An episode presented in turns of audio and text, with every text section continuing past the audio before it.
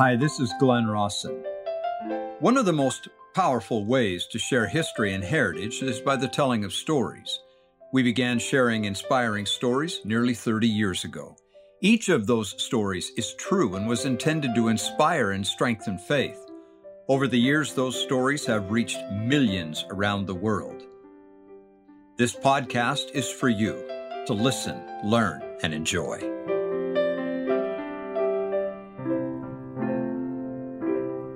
I went out on the California Trail of the Mormon Battalion. We went out on the Imperial Desert and came across the Mormon Battalion's trail all the way in to Mission San Luis Rey. Now, it took us an entire day to cover that part of the trail. And with the help and teaching of Greg Christopherson and others, we had a wonderful experience. It was a powerful day. As I saw where the battalion marched in 1846 and 47, and I learned a little of what they endured on that very powerful march. There were places where I could almost see them plodding across that barren desert landscape in exhaustion, dehydration, struggling to put one foot in front of the other. They had no idea at the time what was waiting for them in California. But obedient to the counsel of prophets of God, they had volunteered and joined the United States Army. They left their families behind at the prophet's call and began one of the longest infantry marches in U.S. military history.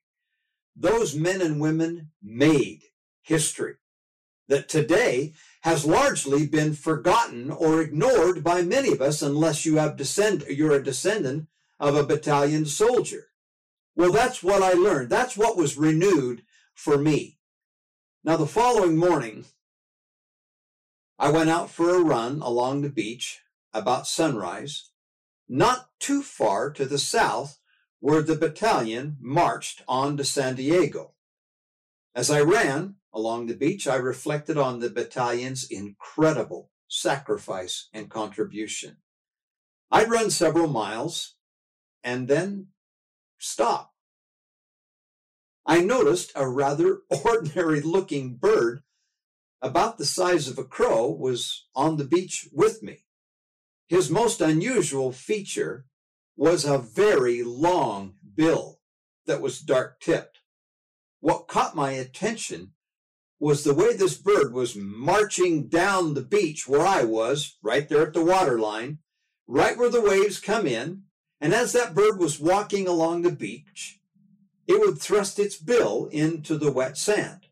Most of the time, not very deep.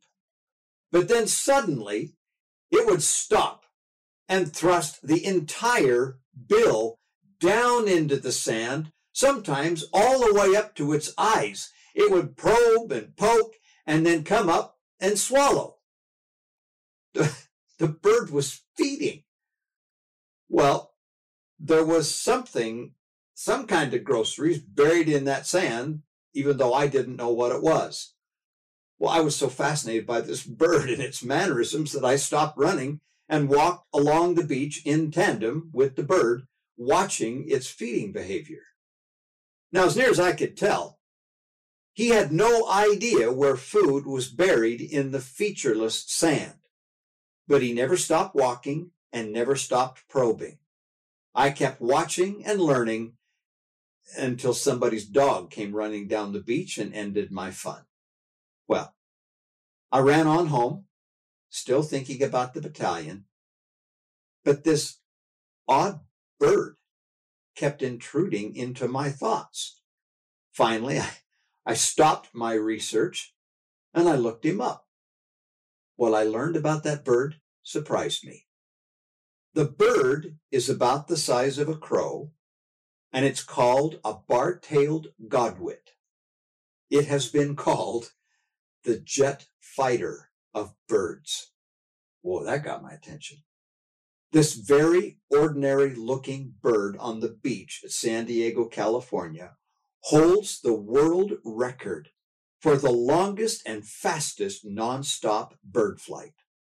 On September 16, 2020, a tagged male godwit left southwest Alaska and flew nonstop to Auckland, New Zealand, arriving 11 days later, a distance of 7,500 miles.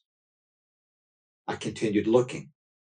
Dr. Jesse Conklin, a scientist studying the birds, said, quote, they seem to have some capability of knowing where they are on the globe.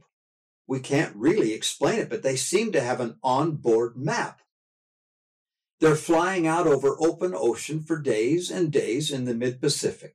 There's no land at all. Then they get to New Caledonia and Papua New Guinea, where there are quite a few islands. And we might be, he said, anthropomorphizing it, but it really looks like they start spotting land and sort of think, oh, I need to start veering or I'll miss New Zealand. It's not certain, he said, but it is believed the birds do not sleep on the journey, during which they flap their wings most of the time. They have an incredibly efficient fuel to energy rate. They have a lot of things going for them.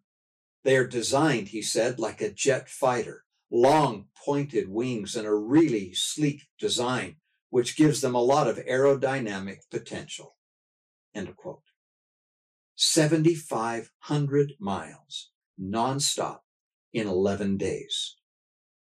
I'd say that's pretty efficient. Well, I could not help seeing the similarities between the Mormon battalion and the bird. Both made an incredible journey of endurance and faith. Both made history. And both appeared so ordinary that no one noticed the great thing that they had done and the power behind them. The power behind them, both of them, the bird and the battalion, was that of Almighty God, whose mysterious purposes are fulfilled in all his creations and we mere mortals so little understand how. My point? If you've never studied the story of the Mormon Battalion, do it now, especially if you live in the American West, because they changed the shape of the American West. In 1838, Drusilla Hendricks and her family were living in happy times among the saints in Missouri. They had their own land, home, and farm. Then trouble began. At the Battle of Crooked River, Drusilla's husband, James Hendricks, was shot and paralyzed from the neck down. Shortly after, the mob returned to kill him, but Drusilla refused to leave his bedside. They ordered her away, and she said they would have to kill her first. They left. When the Saints were driven out of Missouri, Drusilla sold the family land for enough money to buy oxen to pull a small wagon. And she then set out for Illinois, Nauvoo, in the cold of early March. When she finally did settle in Nauvoo, friends built a log cabin for her, which she then chinked and plastered herself. To make ends meet, Drusilla, with a family of seven to care for, began raising a large garden taking in boarders and selling homemade gingerbread and mittens. Then, in the winter of 1846, Drusilla again loaded up her family and with the rest of the saints crossed the Mississippi River and headed for a new home somewhere over the Rocky Mountains. While she and the other saints were camped near the Missouri River in July of 1846, Captain James Allen of the United States Army came asking for volunteers for the war with Mexico. The saints were in first insulted at the very idea.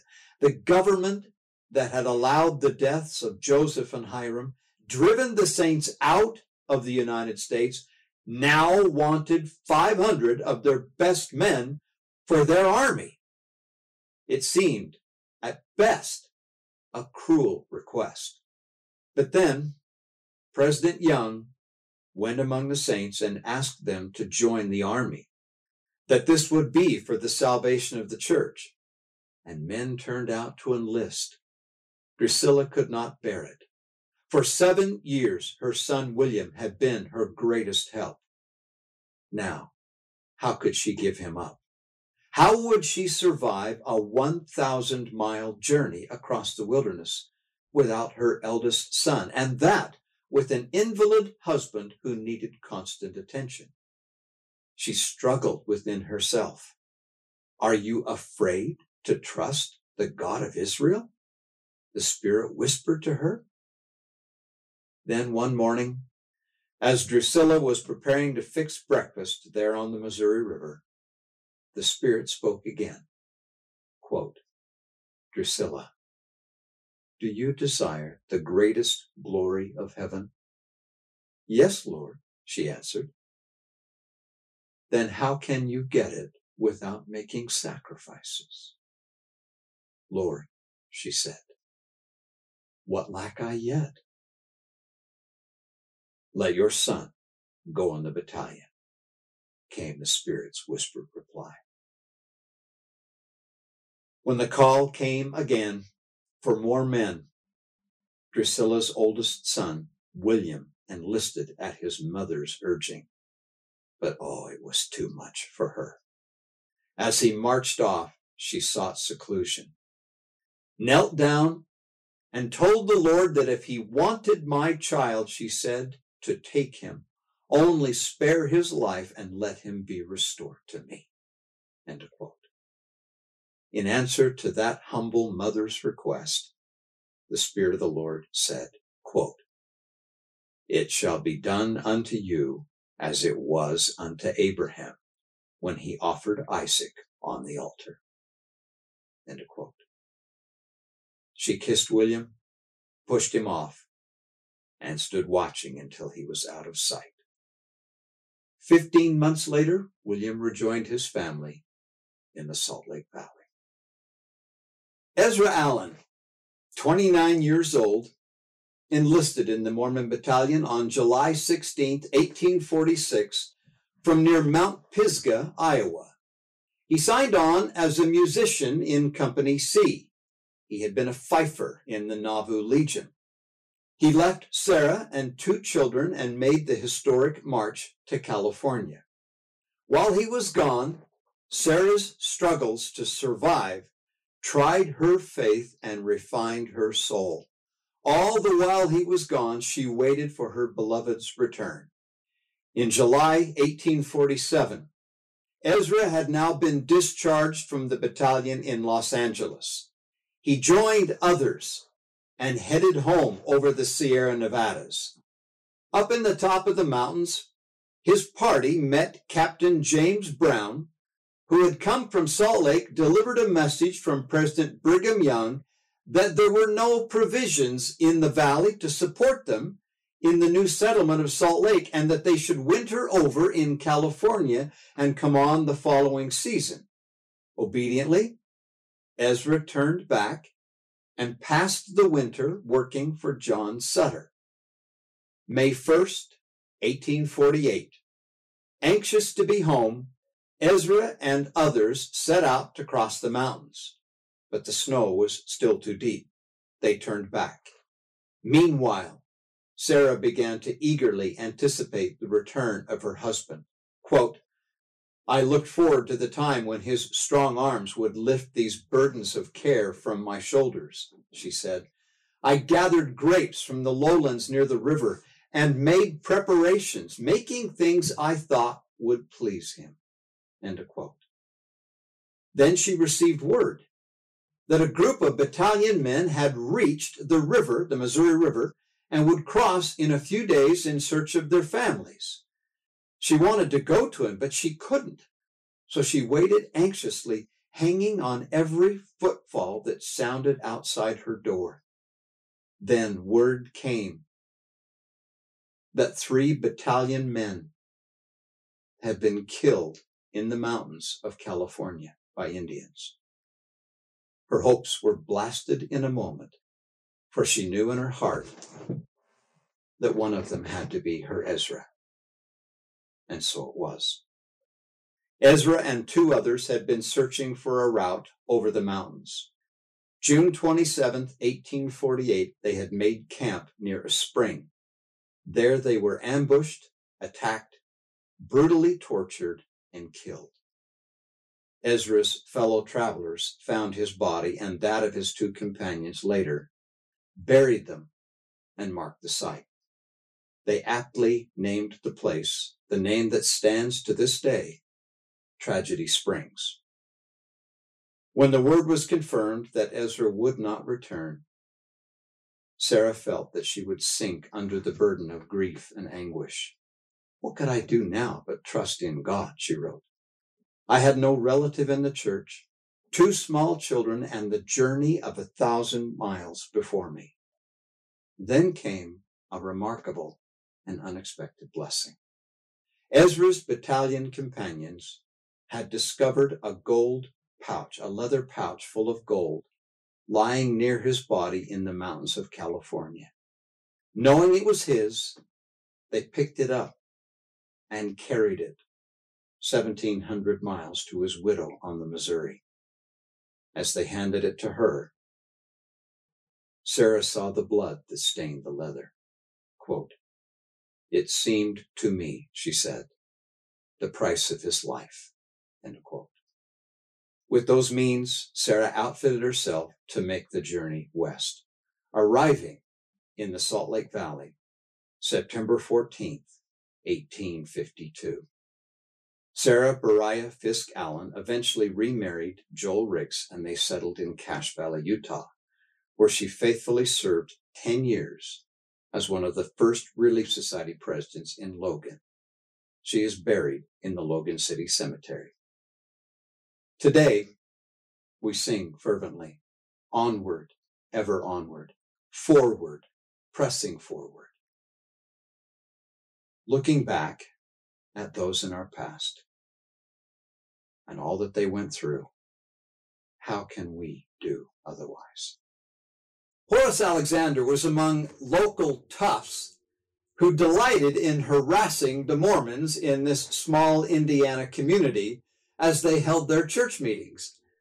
Then one day, he met one of their young women, 16 year old Nancy Reeder.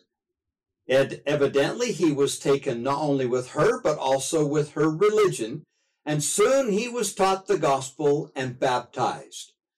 They were among those who lost everything when the Saints were driven out of far west Missouri. They moved to Alton, Illinois, where Horace practiced carpentry. On April 6, 1841, Horace was called to be a carpenter on the Nauvoo Temple. They moved to Nauvoo and remained there until the temple was completed. The Alexanders were among the first to leave Nauvoo in the Great Exodus. At the Missouri, Horace heard the call for volunteers to join the army in the war again against Mexico, and he volunteered, leaving behind his pregnant wife and three daughters. On January the 1st, 1847, Nancy gave birth to a baby boy, but their shelter and bedding was not sufficient to keep the mother and child warm and dry. Nancy contracted pneumonia and became gravely ill. A young woman named Catherine Houston was asked by concerned family members to help Nancy. As Nancy grew weaker, she asked Catherine to promise her that she would care for her girls and get them to the Salt Lake Valley to meet their father. Catherine made the promise, and Nancy, sick, lonely, and dying, asked for her husband's riding boots. When Catherine fetched them, Nancy clutched them to her and wept. A short time later, she passed away, and her and her infant son were buried in the cemetery at Winter Quarters, Nebraska. Family members immediately wrote a letter to Horace informing him of his beloved wife's death. That letter would reach him high up in the top of the Sierra Nevada mountains. In the summer of 1847 is when he got the letter. The following spring, Horace, now in Salt Lake, learned that his girls were on the trail westward bound for the Salt Lake Valley. Horace rode out and met them, somewhere near the Sweetwater in Wyoming. Their reunion was joyous, and for the first time, Horace met Catherine, who had more than honored her promise to care for these girls, who by now she loved as her own. February 15th, 1849, Horace Alexander and Catherine Houston were married.